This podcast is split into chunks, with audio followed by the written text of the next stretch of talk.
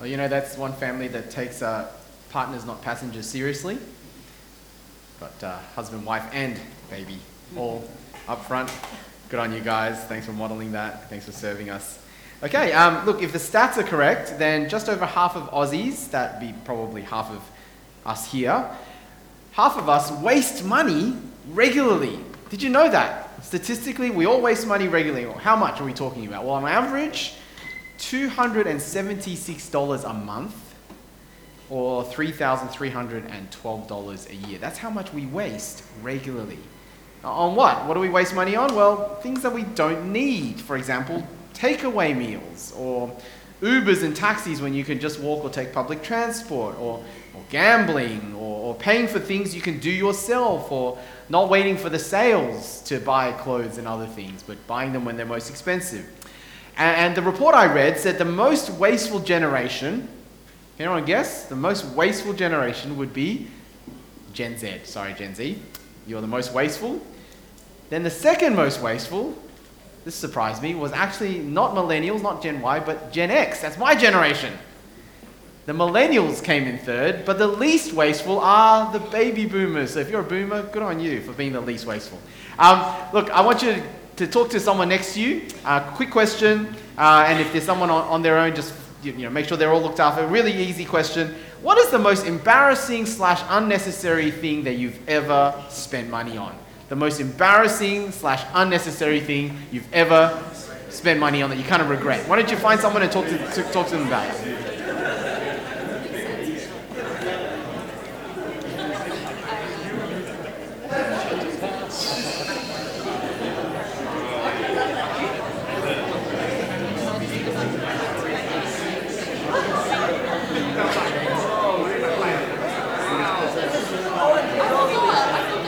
All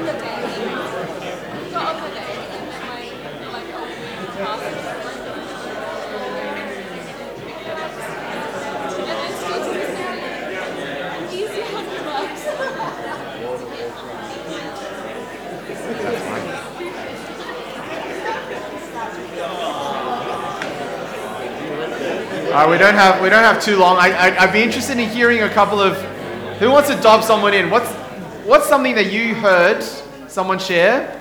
You can dob someone in that you thought, wow, that is pretty embarrassing. Come on, give it to me. Oh, there's someone somebody here, right? Go on, share it. You don't have to say who said it, but what is it? The NESA teacher accreditation fee. the NESA teacher accreditation fee? I thought that was like completely necessary. No, it's not. Okay, what else? What else? You teachers, come on. Someone in my family, I won't say who, um, spent money uh, trying to get a tax file number when it was actually free to get. it got scammed. Yeah, I won't say who did that. Any others? Come on. I've bought books that uh, were already on my shelf. I bought digitally. Yep. Come on, why, why is it all about my family? Come on. Don bought a QR code. What, what did it link to? Can't remember. Okay, you bought a QR code. Others? Other things? Yes, Nari. Um, I bought a pen that probably I didn't need because I had a lot of other pens to use. Nari just bought a pen to add to her collection, but she really didn't need it. Okay. Look, I'm sure we all have embarrassing things that we spent money on, things that we've regretted. Could have been used on something much better, more significant, more lasting there was a syndicate in my local um, area, bought, bought a syndicate for the $200 million lottery thing, and uh, people got a dollar twenty back after spending $20 or 30 dollars. So anyway, well today I want to show you what we can all invest in that will be actually significant and last into eternity. We all want that, don't we? For what we spend money on in this, especially in this economic climate, to really count. So we're going to do that. Let me pray. Lord Jesus, we pray that as we think about the topic of giving, that we might do so with hearts that are ready to hear you speak, not to give out of guilt or obligation, but because we have freely received, and therefore we want to freely give, because your heart is our heart. Amen. All right, so I've got a few points um, for you. I want to talk firstly about the Philippians, who uh, we met just reading the passage, then we'll look at us, and then we'll look at this uh, amazing guarantee at the end. So um, let's have a look again at those verses. Verse 14 Paul writes, Yet it was good of you to share in my troubles. Moreover, as you Philippians know, in the early days of your acquaintance with the gospel, when I set out from Macedonia, not one church shared with me in the matter of giving and receiving, except you only. For even when I was in Thessalonica, you sent me aid again and again when I was in need. Okay, three things I want to point out, three features of the Philippians giving partnership, generosity, and pleasing. So, firstly, partnership. Now, Paul uses in that passage the word that's translated share twice, verse 14, verse 15. That word there is actually the word that we get our English word fellowship from. Okay, it's if you don't have to learn Greek, but this is one of the nice Greek words that you you know handy to keep around. It's the word koinonia. Koinonia. Okay, sounds cool, doesn't it? Koinonia means fellowship. It means sharing, but actually more at the heart of koinonia is an idea of partnership, a deep sharing that's like a partnership. So Paul is considering these Philippians partners in his work, right? That what he is doing and what they are doing is actually linked. And verse 15, he says that straight away, this church, this young church, by the way, hadn't been around for very long, was the only one to support him as he went around preaching the gospel as a missionary. Even when he went to this next stop after Philippi, he went to the city called Thessalonica, right? They already wanted to send him support, right? They were exemplary. Now, I don't know if you realize this. Uh, when it comes to comparing, do you know that we all have a tendency, when it comes to morals, to compare down, when it comes to money, to compare up? Do you find yourself doing that? Right? When you think, I'm a good person, you always look at people who are less good than you. We compare morals down. Anytime you think about your money, though, what do you do? You always compare up, don't you? Right? That person's richer than me. No matter how rich you are, there's always someone richer. No matter how bad you are, there's always someone worse. Isn't that interesting? We compare down in morals, compare up in riches. Well, I want us today to compare up when it comes to this idea of generosity. Because as we look at the Philippians, we want to see their example and we want to compare up. We want them to spur us on to love and good deeds. So look what they did. Firstly, they took the initiative. They did not wait for fundraising drive to happen. In fact, no one else was doing it. Didn't seem like Paul even asked for it or expected it. They just did it. Now, here's the thing, right? We're all very good at taking initiative to look after the needs of ourselves and our, if you have kids, our kids. Like, you, you don't wait till your kids are wearing rags or freezing in winter before you buy them jackets, do you? We take the initiative. And we're very proactive when it comes to meeting our own needs as well. But when it comes to meeting the needs of others, let's admit it, we're kind of reactive, aren't we? We just often wait until things are desperate. What, what if I was to love my neighbor as I love myself? Wouldn't I take the initiative to meet someone else's need rather than wait until, you know, because we do that for ourselves. So take the initiative. Secondly, though, their giving was very thoughtful. Um, Paul calls them gifts. Now, they may not have been, probably not just money. You can't, you know, deposit money in a bank like that. You can't direct deposit. You can't, you know. Um, probably it's all sorts of gifts that, that, that followed their concern, they showed their concern for Paul and what he was doing. So it's probably things like clothes or books or food or basic necessities. Um, and, and it's helpful to remember that because sometimes it's easy just to give money, isn't it? And those uh, mission partners that our church supports, like um, Care and High, um, the Yos, Jamin in the future, they also need thoughtfulness as well. And so I, I know these families really appreciate things like letters, or, or when it's their kids' birthdays, care packages, or Christmas presents. Right? Thoughtfulness really helps when it comes to supporting those that we want to show love to as well. So, thoughtful. And thirdly, you notice that giving had a gospel purpose. Um, Paul was actually a tent maker. That means he had another job that he could do in the day to support himself. And in fact, he made it generally an aim so that he would not need support, so that he could, you know, especially those he preached the gospel to, he wouldn't expect them to give back to him. He wanted them to sort of pay it forward to the next people. But generally, he, he could support himself, and he often did. But what the Philippian support allowed Paul to do was that he could take a pause from his tent making so he could do the gospel ministry full time. All right? Not that he couldn't support himself, not that he couldn't work another job, but it freed him up to be able to do it. And that's really important because some people think that ministers like me get paid for our work. We don't actually. Or missionaries like Jamin get paid for his work. No, no, no, that's not how it works. We do not get a salary, we get something called a stipend. And it's a big difference, actually. See, a stipend is you're giving me support so that I don't have to work another job and pay, pay for things that me and my family need. So I can focus to all of my time to leading and preaching and teaching and evangelizing and making disciples. That's the same with all of our missionaries. We're not paying them to do a job, we're supporting them with a support stipend, right? So that they can be freed up to do the ministry of the gospel full time. And because I'm on a stipend, I'll tell you what, my income does not increase with more work or a change of role. If you want a career advancement where you get more and more money, you don't choose to become a pastor. And uh, when I do outside preaching engagements, speak at another camp, or even preach at some of your weddings or funerals or that kind of thing, and people give me an honorarium, right? That actually goes straight back into the church. I don't keep honorariums for myself because I'm not getting paid to do that. Right? The church already gives me a stipend, so I don't have to work in another job. So anything additional I get goes back as an offertory back to church because I don't get paid. Otherwise, you know, I'd, I'd spend all my time doing weddings and getting honorariums, right? And that'd be a really bad use of my time. Not that weddings aren't important, but there are more important things for me to do, right? So that's that. We need that mind shift because I think some of you, for this, maybe the first time you've heard that ministers aren't getting paid a salary for their work. We're getting supported, right? Any other way, we start thinking in economic terms. Because you start thinking, well, is the minister giving us value for money? Uh, if he gets more converts or the church grows, do we give him a raise? Okay, that doesn't work like that, all right? It's for a gospel purpose, support to free us up to do the gospel ministry full time. Okay, so we also want to look at the Philippians um, because not only was their partnership like this and a model for us, you'll notice their generosity was actually quite painful for them. They were generous to more than just Paul. They were, in fact, generous also to those who were poor and were famine stricken Christians in Jerusalem.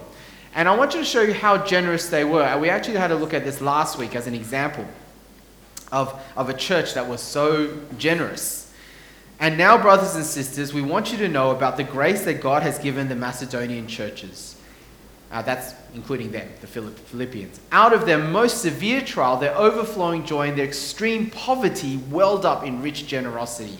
For I testify that they gave as much as they were able, and even beyond their ability, entirely on their own. They urgently pleaded with us for the privilege of sharing in this service to the saints. The saints, Christians in Jerusalem.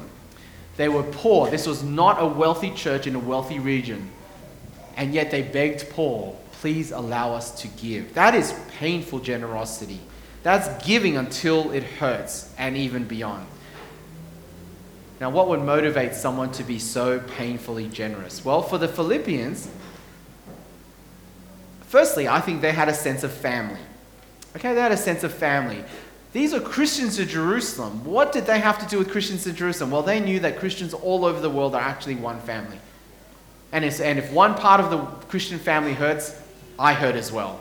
So even though we don't speak the same language, we don't share the same culture, we're still one family. And that's really important to remember, right? We are all one family. And so one of the things that you may decide to give towards are people who are persecuted and doing it really, really tough in parts of the world where it's illegal and they could face death for being a Christian. An organization like Open Doors especially comes and meets their needs. Now, they're not the same as us, they don't live here, we don't know them, they speak a different language or a different culture, but if they're family, then what happens to them happens to us. Right? So generosity geared towards a sense of family. Secondly, though, the Philippians, why would they give so painfully generous? They also had a sense of history, right? Family and history. Because remember, the gospel came from the Jews. The first church was a church in Jerusalem. They knew that they're Christians here today because of those Christians back then. And so churches in China and Korea, this is really great. They actually have this um, vision. It's called Back to Jerusalem. Right? They know that the gospel's come to East Asia because of the church in Jerusalem all those 2,000 years ago. But now the, the gospel is much stronger in places like East Asia than it is on the way to Jerusalem, the Middle East. And so they want to bring the gospel through the hardest countries back to Jerusalem because they have a sense of history. And some of us here, you might have really benefited from things like youth ministry or university campus ministries, right? Or mission work of others. A great reminder to maybe feed back into them because you have a sense of history. Okay, family, history, and thirdly, most importantly, they had a sense of grace. Right? It's only God's grace that causes us to freely give. Right? In, in 2 Corinthians chapter 8, verse 1, the passage I read earlier, he talks about giving as grace. Because grace just means generosity. And when God's generosity over, uh, into us, it overflows out of us to others. And ultimately, uh, later on in that passage in 2 Corinthians, it's because of God's grace to us in the Lord Jesus. And we looked at this last week that though he was rich, for our sake he became poor, so that through his poverty we might become rich. Right, once you understand that we have freely received, it does cause us to freely give. Okay, so one more point on the Philippians, and that is, right, that they what they give is not just partnerships, not just generous, it's also pleasing to God. So have a look at those verses again. Paul says, Not that I'm looking for a gift, but I'm looking for what may be credited to your account. I have received full payment and even more. I'm amply supplied now that I've received from Epaphroditus the gifts you sent. They are a fragrant offering, an acceptable sacrifice pleasing to God. Now it's interesting that Paul uses the language of sacrifice. Right? And when he's talking about the gifts, he used that Old Testament Bible language of sacrifice. Because in the Old Testament, there are two types of sacrifices that are done in the temple. First type of sacrifice was for sin. The second type of sacrifice was for thanksgiving and dedication, right? Sin and thanksgiving dedication. Now, there's no more need for sacrifices for sin, that first kind. Why? Well, because of Jesus, right? You and I know, right, that Jesus has already paid the once for all sacrifice. He is the perfect sacrificial lamb. And so if you feel guilty or you feel sinful, um, giving money to church doesn't do anything. All right? Do not give money because you feel guilty and you want to atone for sin. That's not how it works. Jesus already did. First type of sacrifice is not needed, sin. The second type of sacrifice at the temple, well, that also got transformed. So that what God desires isn't just what we give, as a gift. But he says in Romans chapter 12 that the kind of worship he wants is our entire selves. That's the acceptable kind of worship. Not just goods or money or animals, as in the case of Old Testament. He wants all of us. But part of thanksgiving and dedication and dedicating our entire selves to God, well, of course, that should overflow into financial generosity, right? Because right, if we want to give our whole selves to God, then of course it would involve our wallets as well. And so the attitude that we ought to have when it comes to giving is this all of me and all that I have, God already owns. It all belongs to God. Right? And so you're not giving, technically, you're not giving something of yours to God. You're actually saying, God, it's all yours anyway. Here's a part that I would love for you to use. Right? That's, that's how it works. Now, the, the, amazing thing is, of course, when he uses the sacrifice language, Paul says your financial generosity is precious in God's eyes. He accepts it and he loves it. He loves it. It actually pleases him. And that's really important because do you know what? One of the reasons why materialism and greed is an idol is because deeper than materialism and greed is an idol often is the idol of approval. Right? Why do you need to wear those clothes? Well, it's because they're the cool clothes.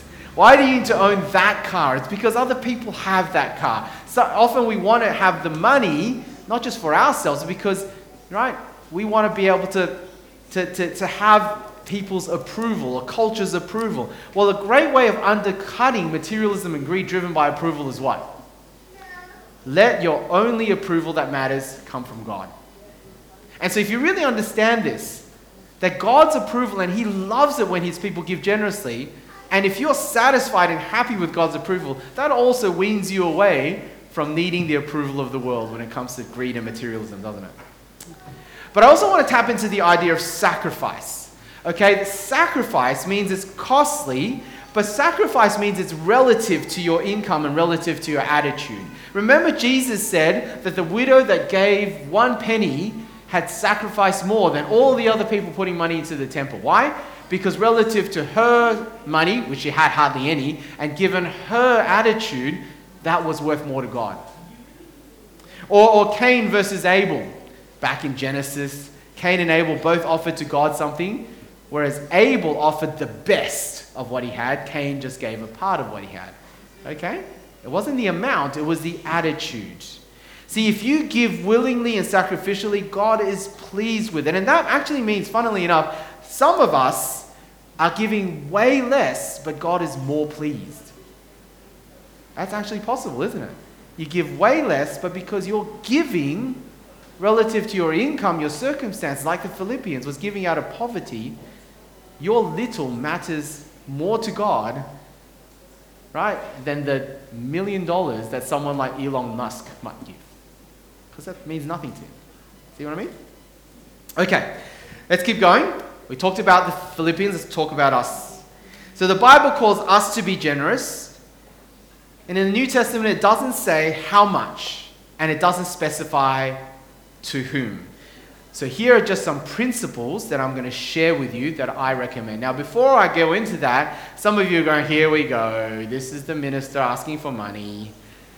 Can I just say, in the nine years of me leading the SWEC Bankstown side of our partnership, I've checked. This is the first sermon in nine years I've preached on giving to the church, specifically when it's not about giving to the poor. All right? This is the first sermon in nine years. And also, I'm speaking to church members and to Christians for whom this is your primary church. If you're visiting, it's not for you, okay? And I'm also assuming that if you're a follower of Jesus that, and you're listening to this, you want to give. Now, if you feel after the sermon, no, no, I'm just feeling guilty and obligated and I don't want to give, can I just say don't give because God doesn't want money that comes out of non cheerful giving? Right? God wants a cheerful giver. Okay, having said all that, how much?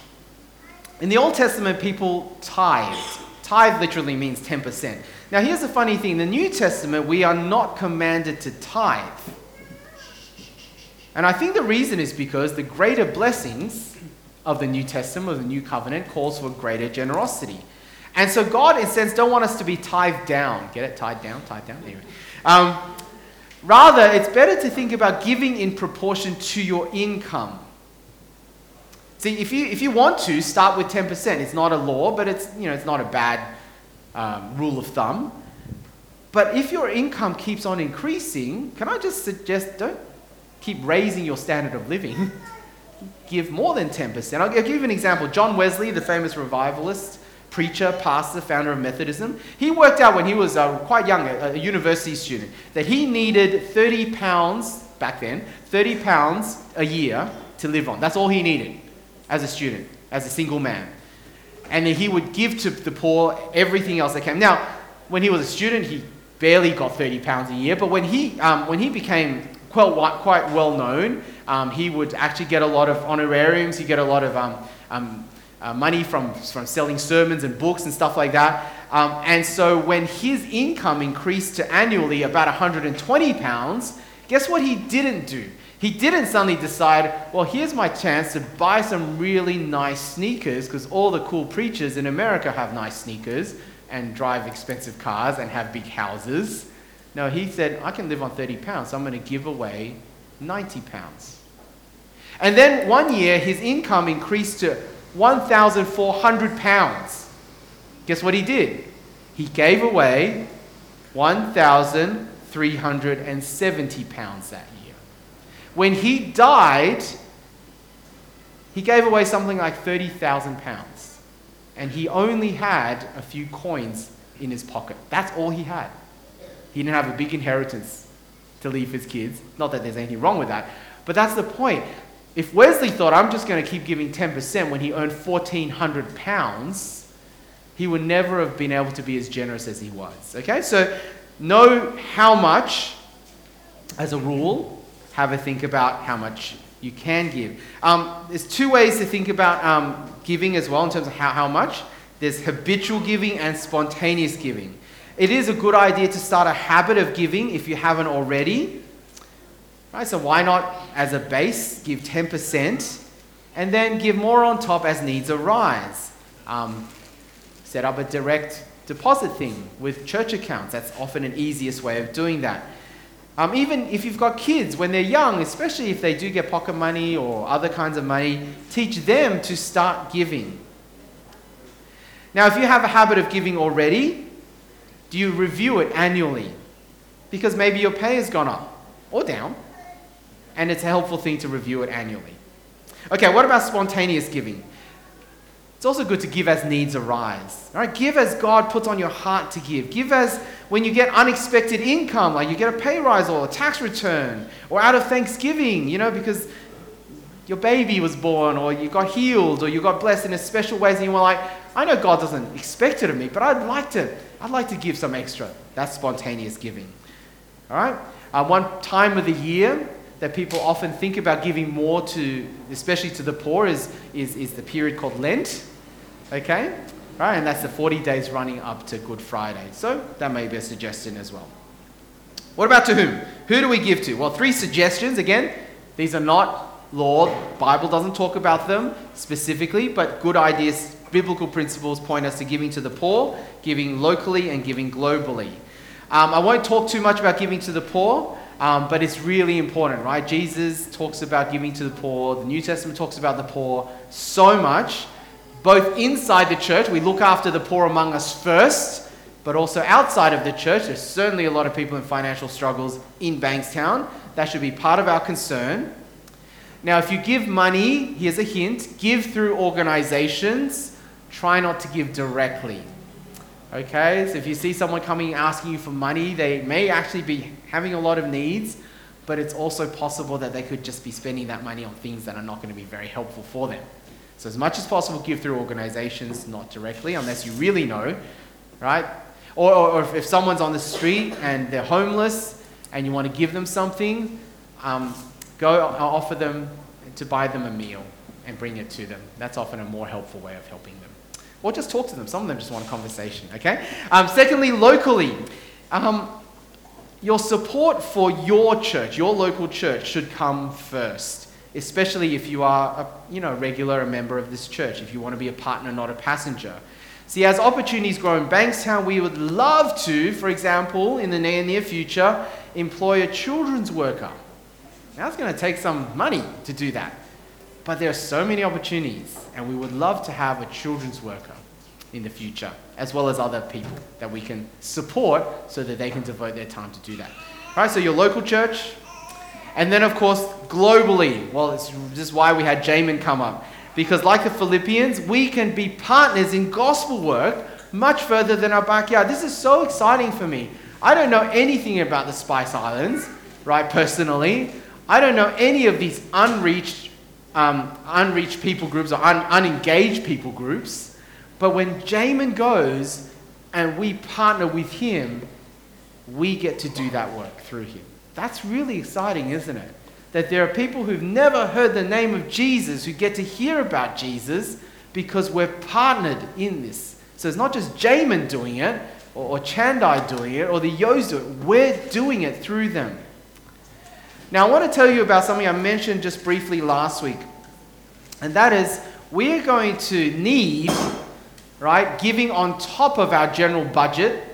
So currently, our general budget um, we tithe our general budget. 10% of our general budget goes towards global missions. That's worked really well for the past little while. But now we have more people we want to support, and their needs have increased. And so that 10% of our general budget, which we still give, is not actually able to meet all of their needs. Just to give you an idea of what the difference is, the budgeted amount that comes from our general budget is $46,000 this year. But what they need for us to be able to be committed to them and supporting them and their families, right? And there's a number of them. And if you include Jamin, there's five. 86,000. There's a difference of $40,000 just this year. And so we're starting what's called a Global Missions Fund. And what that is, is to try and meet the 40,000, and we're going to do it via pledges. We would love to be able to say to all our mission partners, here is the full amount we can give you this year because people have pledged towards it. And this will be giving, we pray, on top of what you already give. Again, this is spontaneous, on top of giving. But if you have a vision for this, there's a way for you, and we're going to talk about this over the next few weeks, for you to pledge. You don't have to give it all now. We just want an idea. What might you be able to give? And you can decide to do it monthly or quarterly or annually as a one off. Whatever it is, just pledge an amount that God puts on your heart so that we can meet that 40,000. And if we get over that, we won't keep the money. It will still be saved for them to pledge for the year after. You get what I mean? Um, okay, so have a think about that as a pledge. Oh, by the way, we're not going to chase you up. If you pledge X amount, we're not going to say at the end of the year, hey, you pledge this amount. Can you please? No, no, no. This is just so that we can budget. This is just so that you can have an opportunity to partner even further. All right, I'll just leave that with you and we'll uh, give you some more notice about that. But finally, very quickly, notice this guarantee. Notice this verse. And my God will meet all your needs according to his glorious riches in Christ Jesus. Just pause and have a look at that again. After he said all that he said to the Philippians, My God will meet all your needs. After you've been all generous and painfully generous, my God will meet all your needs according to his glorious riches in Christ Jesus. See, we can give sacrificially Yes, because Jesus is worth it, but also because we have a God who is rich. According to his glorious riches. Um, we all know what it's like to supply needs according to limited riches. Okay? So I'll give you an example. One of your kids needs a laptop for school. What kind of laptop are you going to buy for them will be usually limited by your riches and by your limited riches. So for my kids, it's usually Facebook Marketplace, find something cheap, right? What will Elon Musk give to his kids according to his enormous wealth? I'll bet you it's not Facebook Marketplace, unless he's really cheap. But you see, the difference between giving out of your limited riches versus Elon Musk's glorious riches means that you can meet needs differently. Well, here's the thing God has glorious, unlimited riches. Now, before you get all prosperity gospel on me, don't worry. Unlike us, He knows what's best for us. It says meets all your needs, not all your wants. All right? Because He loves us, He supplies our needs, not all of our wants. Because as we know, giving someone all of their wants is actually going to destroy them. God knows even better. But what it does mean is that when we are generous according to His will and it costs us and it creates a lack, here's the guarantee God will, according to his unlimited riches, he will 100% always make sure that you have what you need, no matter how generous. You cannot outgive God. That's a wonderful guarantee, isn't it? Especially if God is moving you to give beyond what you thought you could, beyond what you, um, you do you want to give more? Don't worry. God will look after your needs. You can trust him on that. All right, let's pray. Father God, as we um, come to this idea of giving, help us to remember that we have freely and generously received. Help us to be excited about partnering with those who are preaching the gospel overseas, especially. And help us to see that all of this means that what we give, which is already yours anyway, what we give actually is making a difference for all eternity. In Jesus' name. Amen. We're going to sing.